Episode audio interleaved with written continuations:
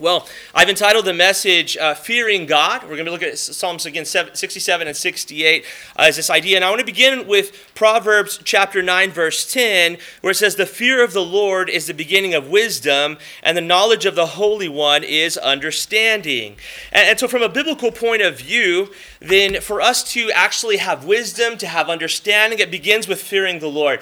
But there's all kinds of pushback against fearing the Lord. And I've heard all kinds of argumentation about, well, we shouldn't really fear the Lord, and it's more respect, and it's a, and it's a nuanced thing. I can understand that. We can talk about that. But as I was thinking about this, an illustration came to my mind, and that was the ocean. So if you think about the ocean, if you are a wise person, you have a fear of the ocean. You, you realize that the ocean is dangerous. And the, the ocean is not changing. It doesn't matter how many you know, conferences we have, and the ocean should really change its ways. And the ocean should be different than it is. No, what happens is we realize the ocean isn't going to change, it's not going to accommodate us. But here's the reality if we would accept the ocean for what it is, then we can actually enjoy it.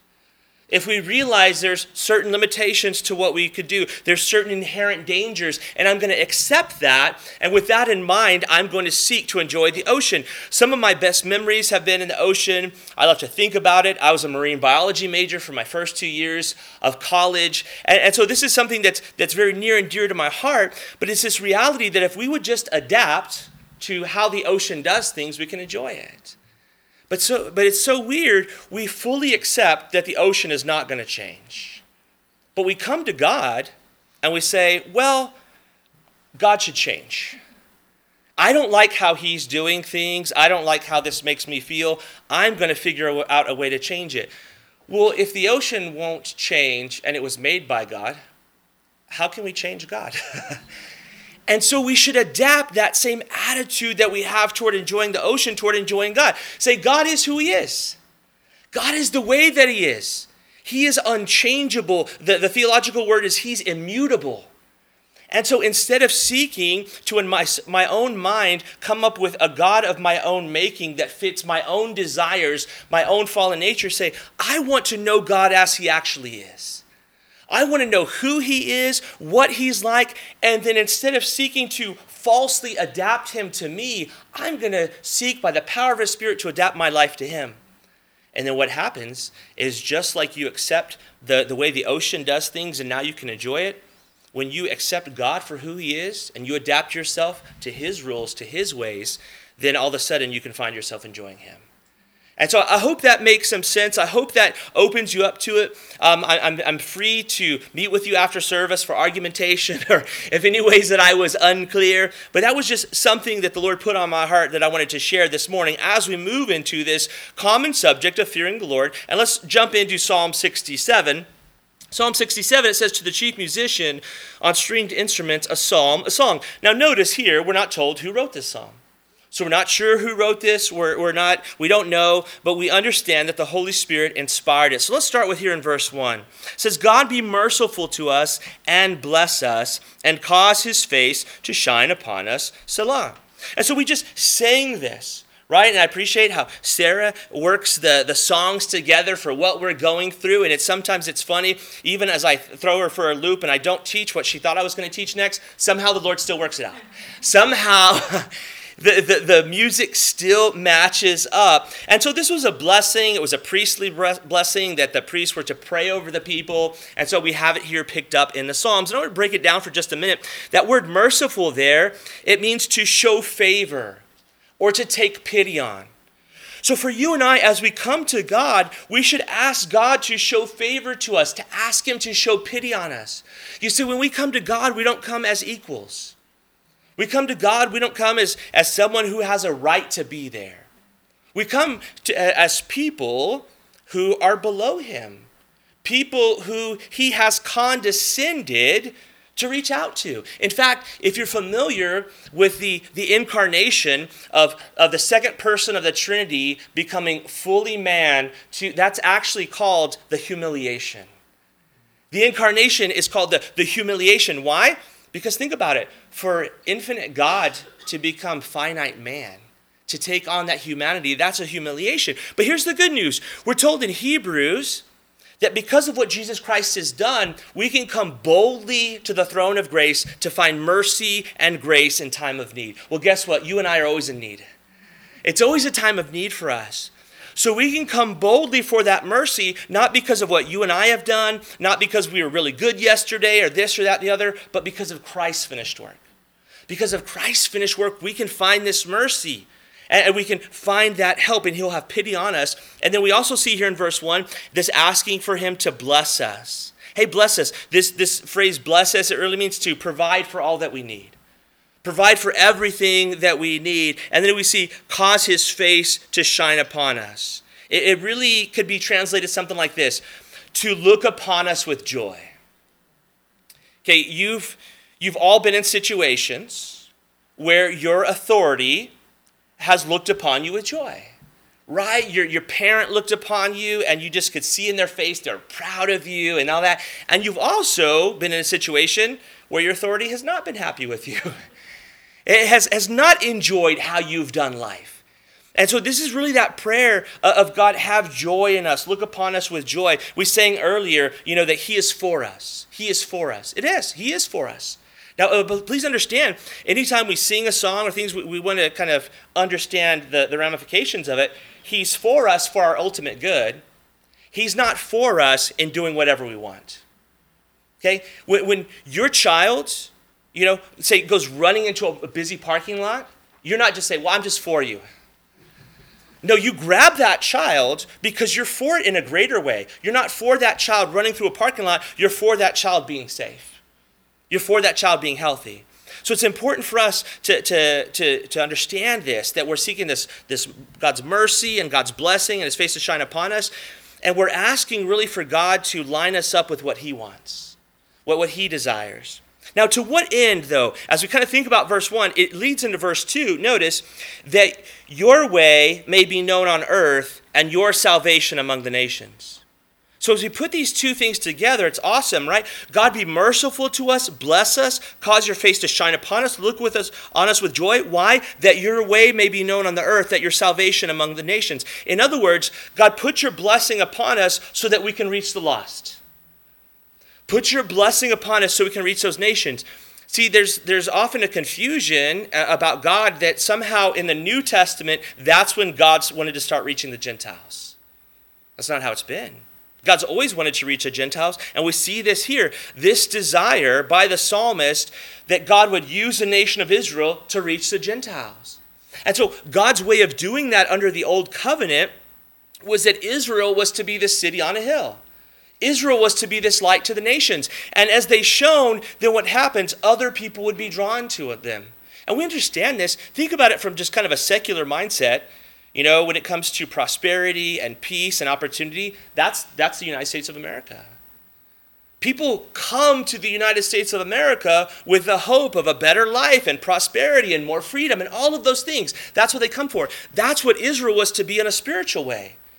Israel was to be a place where they're walking with the Lord and they know the Lord, and then people would be drawn to them. By and large, Israel failed in that because they were self centered and self seeking and went after other things and other gods.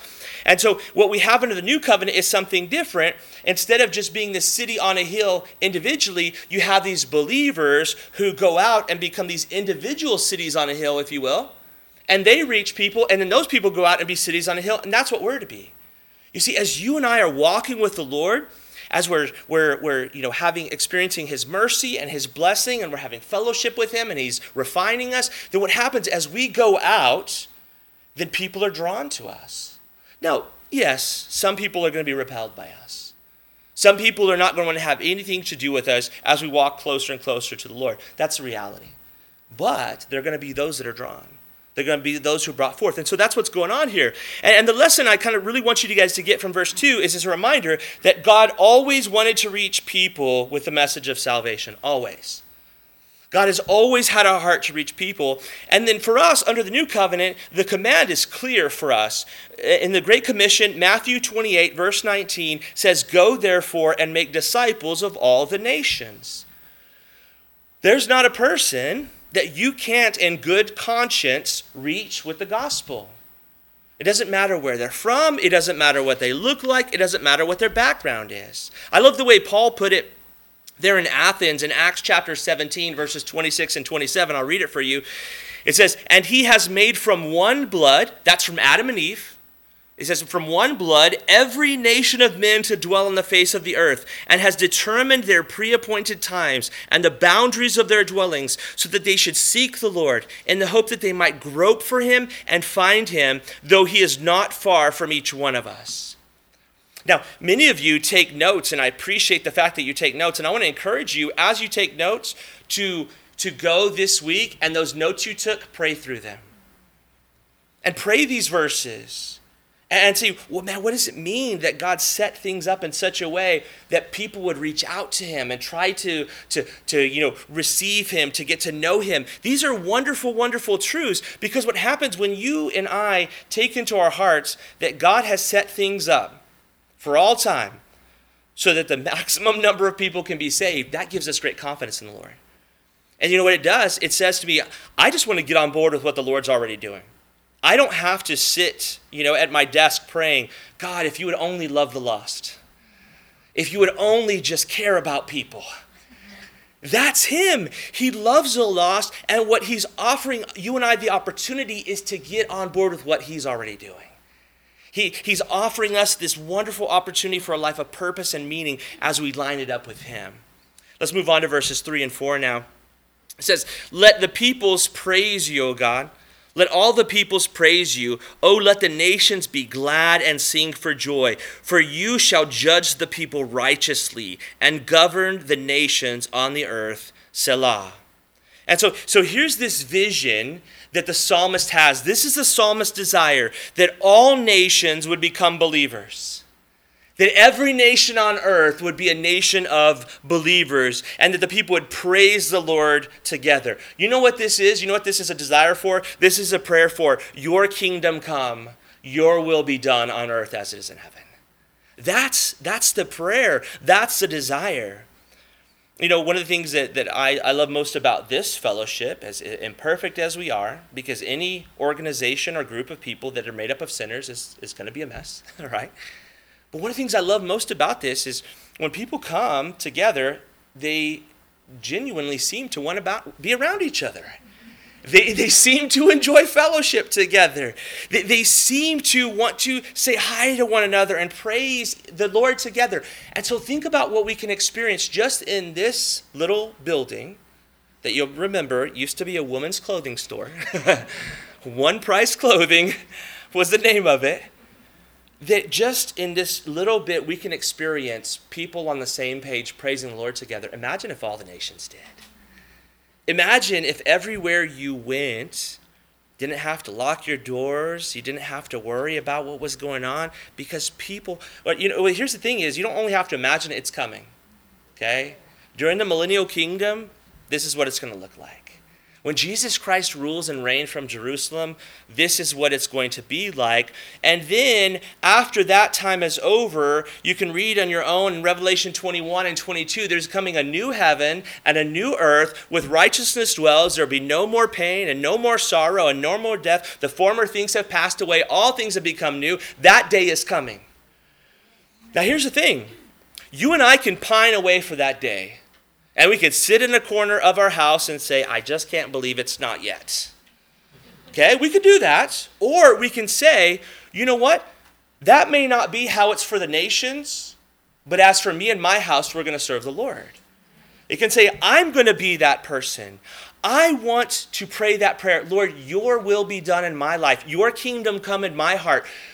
Maybe everyone else in this world is not going to serve you, but I'm going to choose to. You be king in residence in my heart.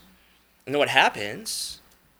The, the Lord, do you think he's going to say, well, one person, it's truly not what I'm looking for? That's all God's looking for. God saves individuals. With Jesus, when he died on the cross, he didn't die for a mass of humanity, he died for individuals. He died for you specifically on that cross. And so when you and I participate in what God's doing, when you say, Lord, line my heart up with your heart, all of a sudden, change happens. And we begin to influence people for the good, and we begin to experience that kingdom life now. Let's move on to verses 5 through 7 here. It says, Let the peoples praise you, O God. Let the peoples praise you. Let the earth, then the earth shall yield her increase. God, our own God, shall bless us. God shall bless us, and all the ends of the earth shall fear him. And so the, the big takeaway from these verses is that praising God brings blessing. Praising God brings, brings blessing. It brings a personal blessing of joy and peace and, and greater fellowship or intimacy with God, but it brings blessing to those around you. Okay, I have, you know, praying, asking the Lord to forgive me and all the things I've done wrong. And I, I know, and many of you guys here are witnesses in here, that I've, I've been a, uh, a bummer to you. if you know me well, you know that many times in my life, because of getting in my own head, I've been a bummer to you. I brought you down, right? It's because I refuse to praise. But you and I, when we when we praise the Lord, then what happens? We become a, a, lifter of others. We become a blessing to others as we move on. So praising God brings blessing to ourselves and to others. And so the more people that who are in right relationship with the Lord, the better things will be. Okay, I, I heard this advice a long time ago about marriage, and it was given this way see if you can outserve your spouse.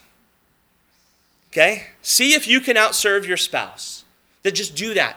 Just whatever you can do to serve your spouse. And really, that's good advice. Because imagine a family situation where everyone in the family is trying to outdo one another and loving each other better and serving each other better.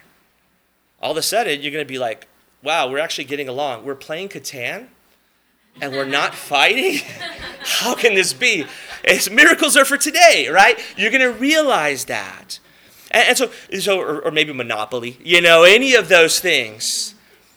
Okay, but, but this is what happens. But here's the problem for you and I.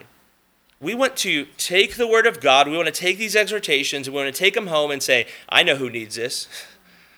We want to apply it to somebody else. And what the Lord has shown me over and over again is, is you can offer and you can share and you can encourage and you can exhort, but the only person you can truly change is yourself. The only person you can decide these things for is yourself. And so for you and I, let's share truth with others and, and do that, but ultimately let's seek the Lord to change us. Now, we'll, we'll talk a little bit more about, you know, prayer and, and things like that and how we apply these in just a little bit. Let's move on now, though, to Psalm 68, pretty long psalm. And, and this is a psalm of David. We notice, and it says, to the chief musician, a psalm of David, a song. And it's interesting, most commentators believe eh, the reference here is when David brought the ark into Jerusalem.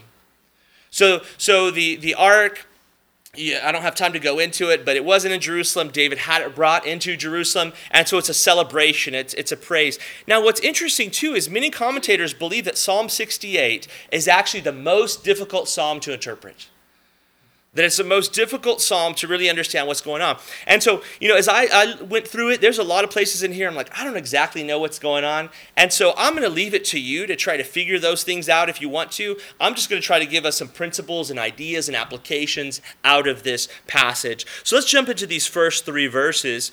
It says, Let God arise, let his enemies be scattered, let those who hate him flee before him. As smoke is driven away, so drive them away. As wax melts before the fire, so let the wicked perish at the presence of the Lord. But let the righteous be glad, and let them rejoice before God. Yes, let them rejoice exceedingly. Okay.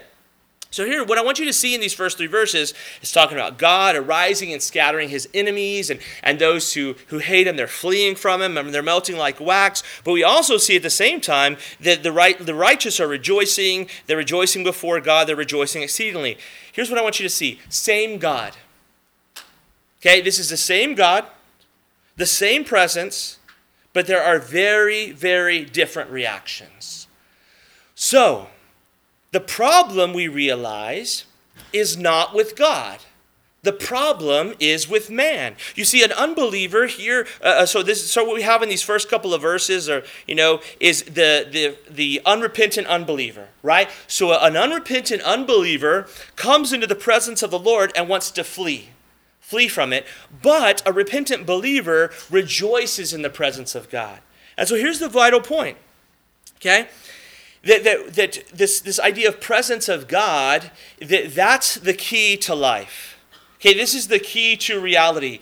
That, that God created us to be in fellowship with Him. Right? I'm a big believer that if you don't understand the book of Genesis, not only can you not understand the rest of the Bible, you can't understand life. Okay, so God created Adam and Eve to be in fellowship with him.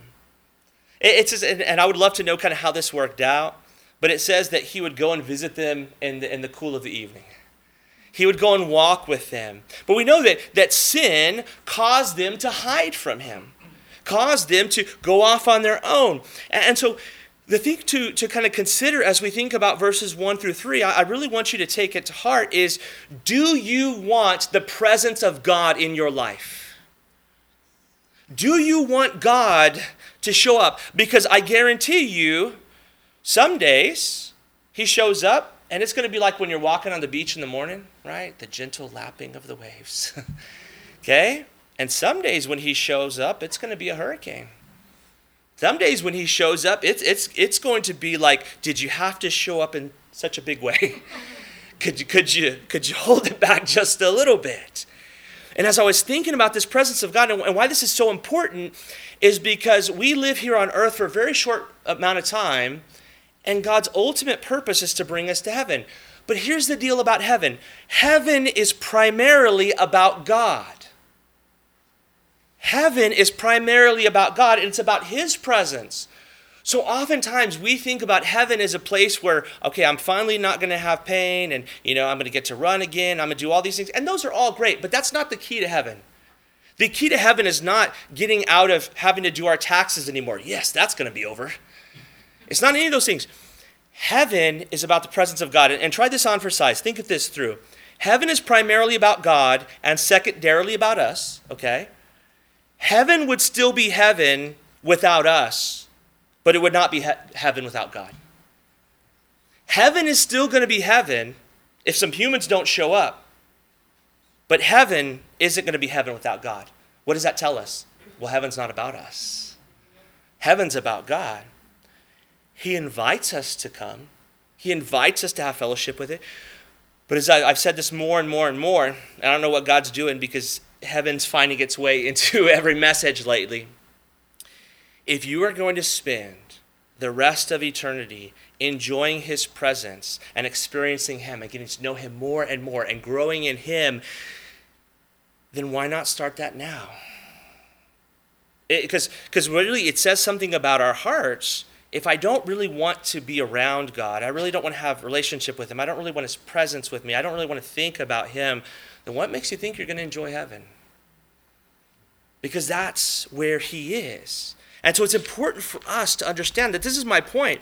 If we're believers, to ask ourselves, are we rejoicing in the presence of the Lord? And if we're not, here's what's happened something else has gotten in the way. Something else has consumed our view. Do, you know, do we want more of him or are we fleeing from his presence seeking all that the world has to offer? And we kind of get soft because, uh, you know, I, have said this a lot to my kids at school, and, and they're going to get sick of hearing this, but I talk to them a lot about the rectangle in their pocket. Talk to them about their phone. That, that, that steals, for the most part, their presence away from anything around them, from experiencing the Lord, for experiencing each other. And, and so, so I want to turn to Matthew chapter 10 for just a moment. Would you turn to Matthew chapter 10 as we're really thinking about the presence of the Lord? Matthew chapter 10. And I would encourage you, if you haven't been in the Gospels a while, you know, go back through the Gospels because you're going to see some hard things. The, the, the, waves are going to come against you. So, Matthew chapter 10, verses 34 through 39, Jesus says something very hard here. Matthew 10, starting verse 34, he says, Do not think that I came to bring peace on earth. I did not come to bring peace, but a sword. For I have come to set a man against his father, a daughter against her mother, and a daughter in law against her mother in law, and a man's enemies will be those of his own household. This is radical. What in the world? Now, let's not misunderstand Jesus, okay? Jesus isn't showing up to your Thanksgiving dinner and just saying something that he knows is going to set everybody off. Okay, that's not what he's talking about here. He's talking about loyalty. He's talking about who we are most loyal to. Okay? And so then he says, here it is, this is where he makes it clear. He who loves father or mother more than me is not worthy of me.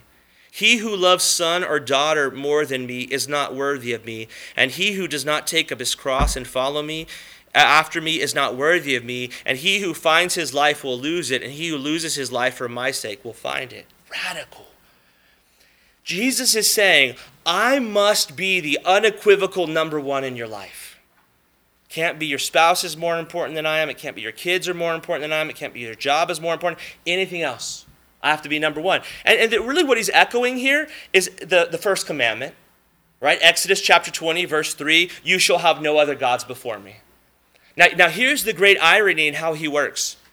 When you say to the Lord Jesus, I want to love you more than my spouse, more than my children, more than myself, anyone. I, I, want to love you most. I want you to be primary. I want to be all about you. Here's what happens you actually, for the very first time, start loving your spouse rightly.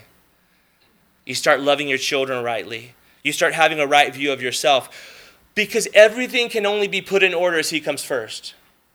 The, the greatest commandments are these You shall love the Lord your God with all your heart, soul, mind, and strength, and then you shall love your neighbor as yourself. You can only live life rightly if you keep them in that order. When you love the Lord your God with all your heart, soul, mind, and strength, He's the main focus of your life, then all of a sudden you start seeing people for what they are people made in God's image, people for whom Christ died, people that, that He loves and wants to do a work in their life, and you start interacting with them well. But this world lies to you and says that you're number one and you're first and you're king and you're these and you're that, and it's not true. And so we end up living these lives where we don't want God's presence because God creeps in and says, You're not number one. In fact, I don't even want to tell you where you're on the list. he said, I'm number one. And then there's others, and we'll take care of that. And as you love me and as you love others, the, the other things will take care of themselves. So, as we think, uh, uh, I encourage you to think about those things as we move back now to Psalm 68, moving into verse 4. It says, Sing to God. Sing praises to his name. Extol him who rides on the clouds by his name Yah, which is a, a, shortened version of Yahweh, and rejoice before him. And so, again, this is just praise the Lord. We've seen this over and over again in the Psalms, and it, it's good to remind ourselves again and again is we are to praise the Lord. In fact, we saw last week, Hebrews 13, verse 15. It says, By him, that's Jesus, let us continually offer the sacrifice of praise to God. That is the fruit of our lips, giving thanks to his name. Now, there are some people, you know, and this is this happened. I don't know if it's as popular nowadays, but just like going around saying praise the Lord like at inappropriate times. You know, you're, you know, oh man, I got my order from Cane's on time. Praise the Lord. You know, and this, praise the Lord, praise the Lord, praise the Lord. And it's just over and over again. That's not what it means to continually offer the sacrifice of praise. It means to live a life that's pleasing to Him, right? It, it means to, you know, give glory to God when you should give glory. When you see a sunset and you just like see the beauty and the pinks and the blues and the oranges and all those things, is just say, Lord, thank you for making that. You're the one who made that. That's what it means to do those things.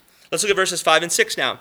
It says, A father of the fatherless, a defender of widows, is God in his holy habitation.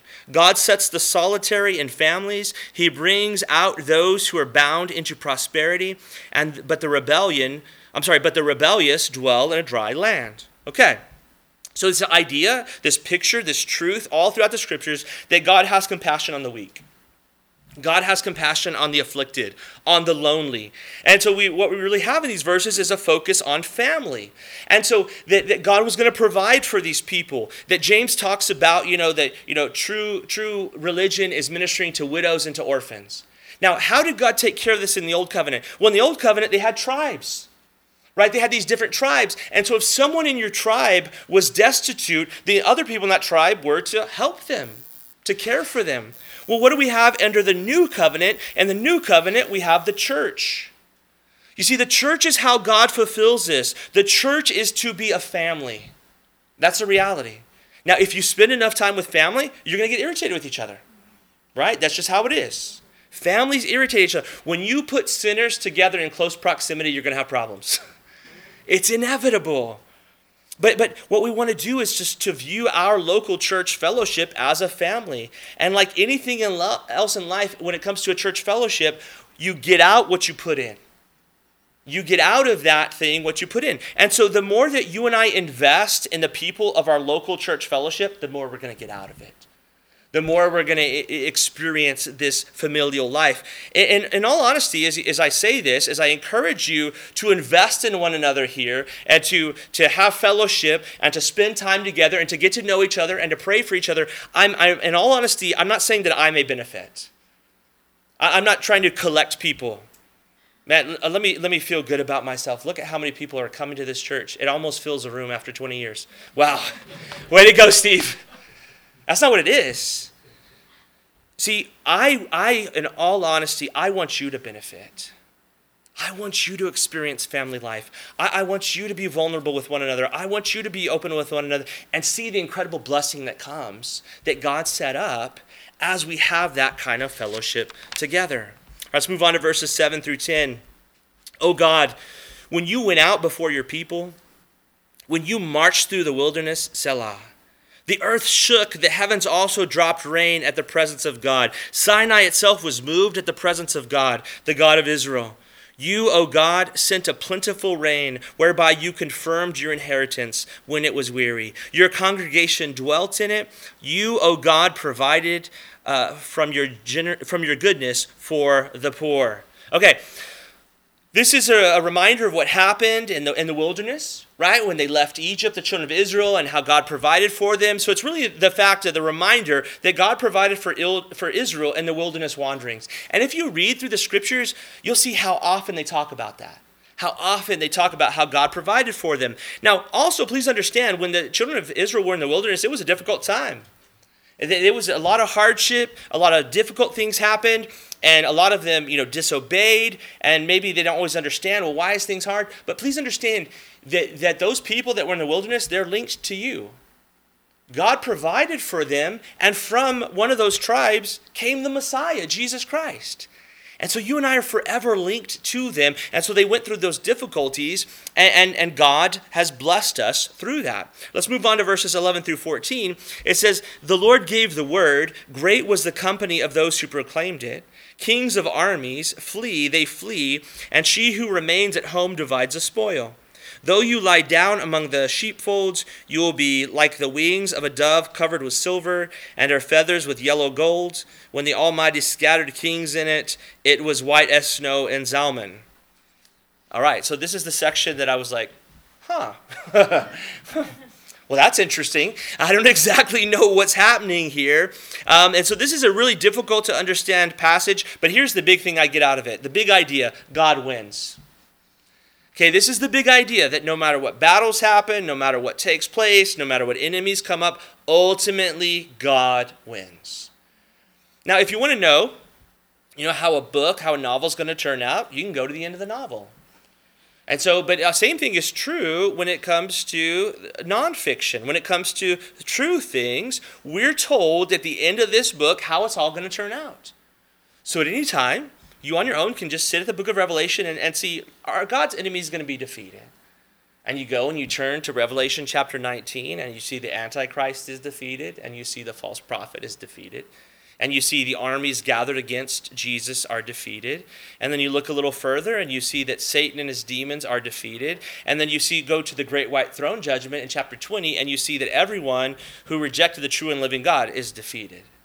And you realize that Jesus has destroyed all his enemies. He's defeated all his enemies. And then the new heaven and the new earth are established. And well, that should bring great consolation to us because God will do this. God has promised us. But too often, we spend so much time, go on the internet, to just inundate, to baptize ourselves in the problems of this world. And to be discouraged and to be upset because people make money with, through advertisers on our discontent, on our fearfulness, and on our unrest. We allow ourselves to be discipled by unbelievers to tell us what's important, to tell us what we should focus on, instead of going to the Word of, the God, uh, Word of God, sitting under the Holy Spirit's tutelage, and saying, you know what? I'm just going to take care of my business today because I know God's going to work this whole thing out. He's going to take care of it. Let's move on to verses 15 and 16. Says, The mountain of God is the mountain of Bashan. The mountain of many peaks is the mountain of Bashan. Why do you fume with envy, you mountain of many peaks? This is the mountain which God desires to dwell in. Yes, the Lord will dwell in it forever. This is really interesting here. Um, David actually kind of uh, he treats these mountains like they have personality. Guys, it's, it's it's a thing that sometimes happens, you know, in literature. And so, what he's saying here is ultimately that God chose Mount Zion over Mount Bashan. And so that's really interesting because Mount Bashan is greater than Mount Zion. So what David is pointing out is the fact that God doesn't always choose that thing that is greater, that thing that is bigger, that thing that's more wonderful. That God actually chose a lesser mountain to dwell in. And so the lesson is that God chooses differently than we do. You know, and there's this common thing, especially among Christians sometimes, and, and, and I think it still happens today. We're like, oh, if only that celebrity would get saved, then God could really work in this world. Because that celebrity has a platform and all this kind of stuff, and, and they're the key. And they're not the key. We have to realize that God often chooses the overlooked ones. This, this is very familiar to us with David, right? That David, he's the, the last son. When, when Samuel comes to anoint the new king and Jesse brings all his sons in, he doesn't even consider bringing in David. He brings in all these other sons because surely God wouldn't put David. He's the youngest, he's the runt. Just leave him out there with the sheep. And yet he's the very one. And, and so this is what the Lord said to, to Samuel. He says, The Lord doesn't see as man sees.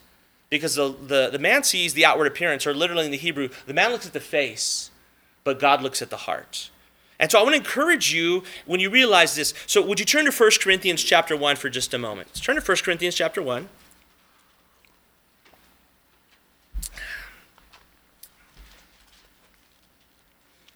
All right. As you turn to 1 Corinthians chapter 1, here's one of the outs that we give ourselves.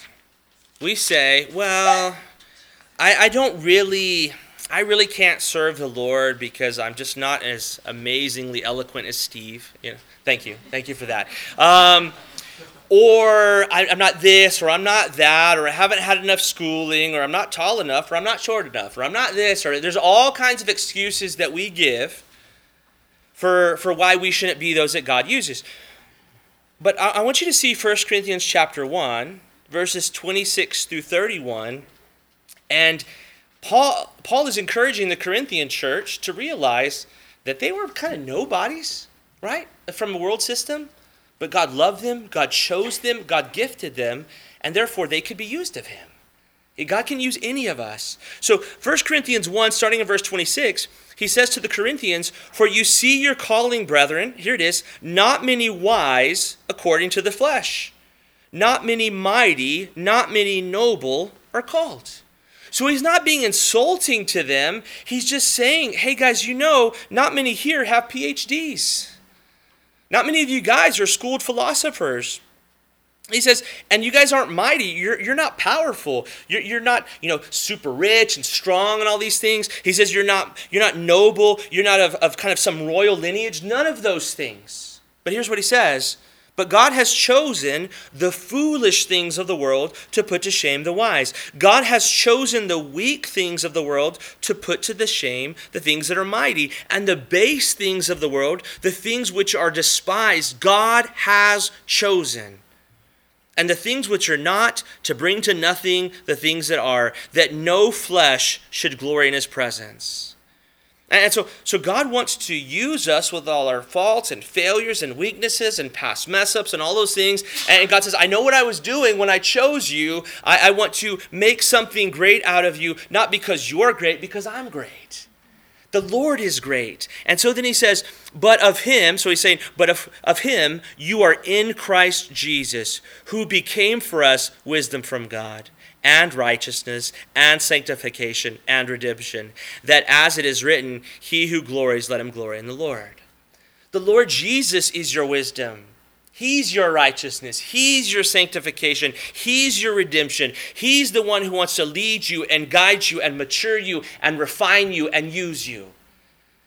So when you and I submit to that, when we stop looking in the mirror and saying, well, what about this? And what about this gray hair? And what about these wrinkles? And what about these things? And what? No, no, no, no. Get your eyes off of yourself and onto Jesus. Get your eyes off of your failings and your faults and all those things and say, what can God do? What can God do with this weak vessel?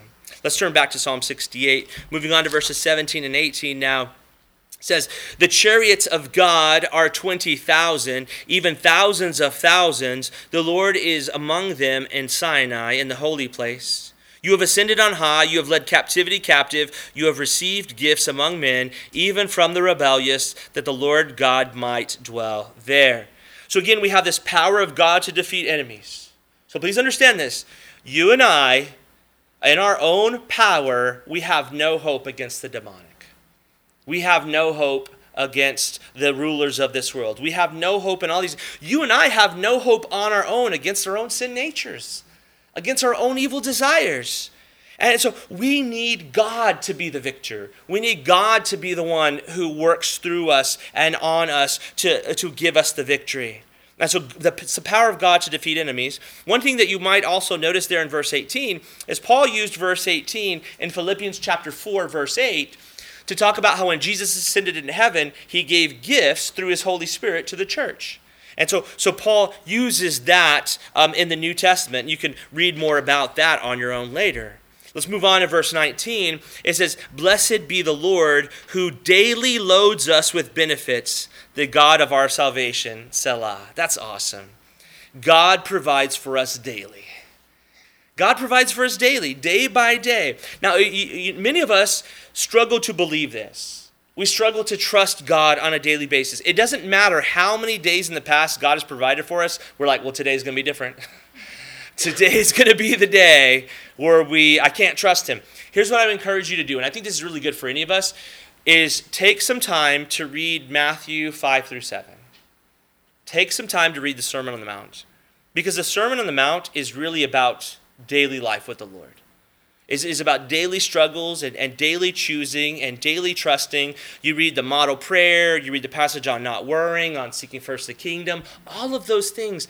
I would encourage you, if, if, if you could somehow, you know, in your mind, in your heart, in your spirit, kind of settle down and live in the Sermon on the Mount live matthew 5 through 7 let it be how, how you conduct yourself how you trust the lord how you work day by day you're, you're going to see an incredible difference in your life continue on to verse 20 it says our god is the god of salvation and to god the lord belong escapes from death it's a reminder that god is able to keep us from death until he decides that it's time for us to go to him please, please understand that God is able to keep us alive on this planet until he takes us home. And we have to also look at death that way. Death is God deciding to take us home. Death is not, you know, this thing or that thing or the other. It says in Hebrews that Satan has always used death to cause men to fear but that Jesus overcame that. So for you and I, we want to realize okay, God's fully able to keep me alive till He decides to take me home. And then also, when that time comes, please understand, when that time comes for God to take us home, this is what we read in Psalm 116, verse 15 Precious in the sight of the Lord is the death of His saints. That, that when that day comes, and it will come for us apart from the rapture of the church, that day comes that God decides to take us home, our death will be precious in His sight. Our death will be something that, that is, I would argue, wonderful to Him because He's going to get to see us face to face. You know, we, we, we're going to see Him face to face, but I, I believe full, full-heartedly that when, when Jesus Christ embraces us, and I believe that He will embrace us, I hope this doesn't sound blasphemous. I think it's going to be even more important to him than it is to us. There, there's a fullness because you know what? Think about our relationship with the Lord. He's done way more than we've done. He created us. He's, he's borne with us in all of our sins. He died on the cross for us. He's maintained us and kept us every day of our life. So he loves us more than we love ourselves. He's looking forward to that day but He has purposes and plans for us while we're here. Verses 21 through 23 says, But God will wound the head of His enemies, the hairy scalp of those who still goes on in his trespasses. The Lord said, I will bring back from Bashan, I will bring them back from the depths of the sea, that your foot may crush them in blood, the tongues of your dogs may have their portion from your enemies. All right, so some, some vivid imagery here, some vivid language. And us sitting in relative peace and security in this building, we kind of look at that and say, well, that seems big and mean. Think about the ancient world. Think about the stuff David had seen. David, to have security, he had to fight, right? And so, this hairy scalp in the ancient world, oftentimes warriors would let their hair grow and be all matted and nasty as kind of psychological warfare to make themselves look more fearsome and scary. And so this is what David is saying here is that God will defeat those enemies. God will take them down. He will have victory. And his imagery there in verse 27 of your foot may crush them in blood, it really kind of reminds us of Genesis 3:15 about how the, the Messiah would crush the head of Satan. So we look at verses 21 through 23, and if you find yourself in that place and say, Well, I'm an enemy of the Lord, that seems really scary, there's an easy remedy surrender to the Lord. Okay? It says, well, while we were yet enemies, Christ died for us. So anyone who's willing to lay down their arms and come to Christ, he will receive them. Verses 24 through 27, it says, They have seen your procession, O God, the procession of my God, my King, into the sanctuary. The singers went before, the players on instruments followed after. Among them were maidens playing timbrels. Bless God in the congregations, the Lord from the fountain of Israel. There is little Benjamin, their leader, the princes of Judah and their company, the princes of Zebulun and the princes of Naphtali. And so, really, what we have here is kind of a, a, a picturesque, a picturesque version of how the ark came into Jerusalem. So, so David's writing about this and he's excited that the ark is there. And so it's just, it's just a picture of, of this parade coming into Jerusalem. Verses 28 through 31 says, Your God has commanded your strength. Strengthen, O God, what you have done for us. Because of your temple at Jerusalem, kings will bring presents to you. Re- rebuke the beasts of the reeds, the herd of bulls with the calves of the, of the peoples, till everyone submits himself with pieces of silver. Scatter the people who delight in war. Envoys will come out of Egypt. Ethiopia will quickly stretch out her hands to God. And so, what we have really in this imagery is, you know, the, the people being at peace with Jerusalem, of submitting themselves to the Israelites. And we know that as David, you know, David fought hard and he established peace, and then Solomon got to enjoy that. Solomon got to enjoy peace around. And we know the day is coming, as I mentioned earlier, when we'll have the millennial kingdom where the nations will come and pay tribute to Christ and peace will, ru- will rule and reign on the earth. Verses 32 through 34 it says, Sing to God, you kingdoms of the earth. Oh, sing praises to the Lord, Selah. To him who rides on the, heaven, the who rides on the heaven of heavens, which were of old, indeed he sends out his voice, a mighty voice. Ascribe strength to God. His excellence is over Israel, and his strength is in the clouds. And so this is just beautiful imagery of the strength and glory of the Lord, the power of the Lord, his rule over creation. And then finally, our final verse, verse 35 O God, you are more awesome than your holy places.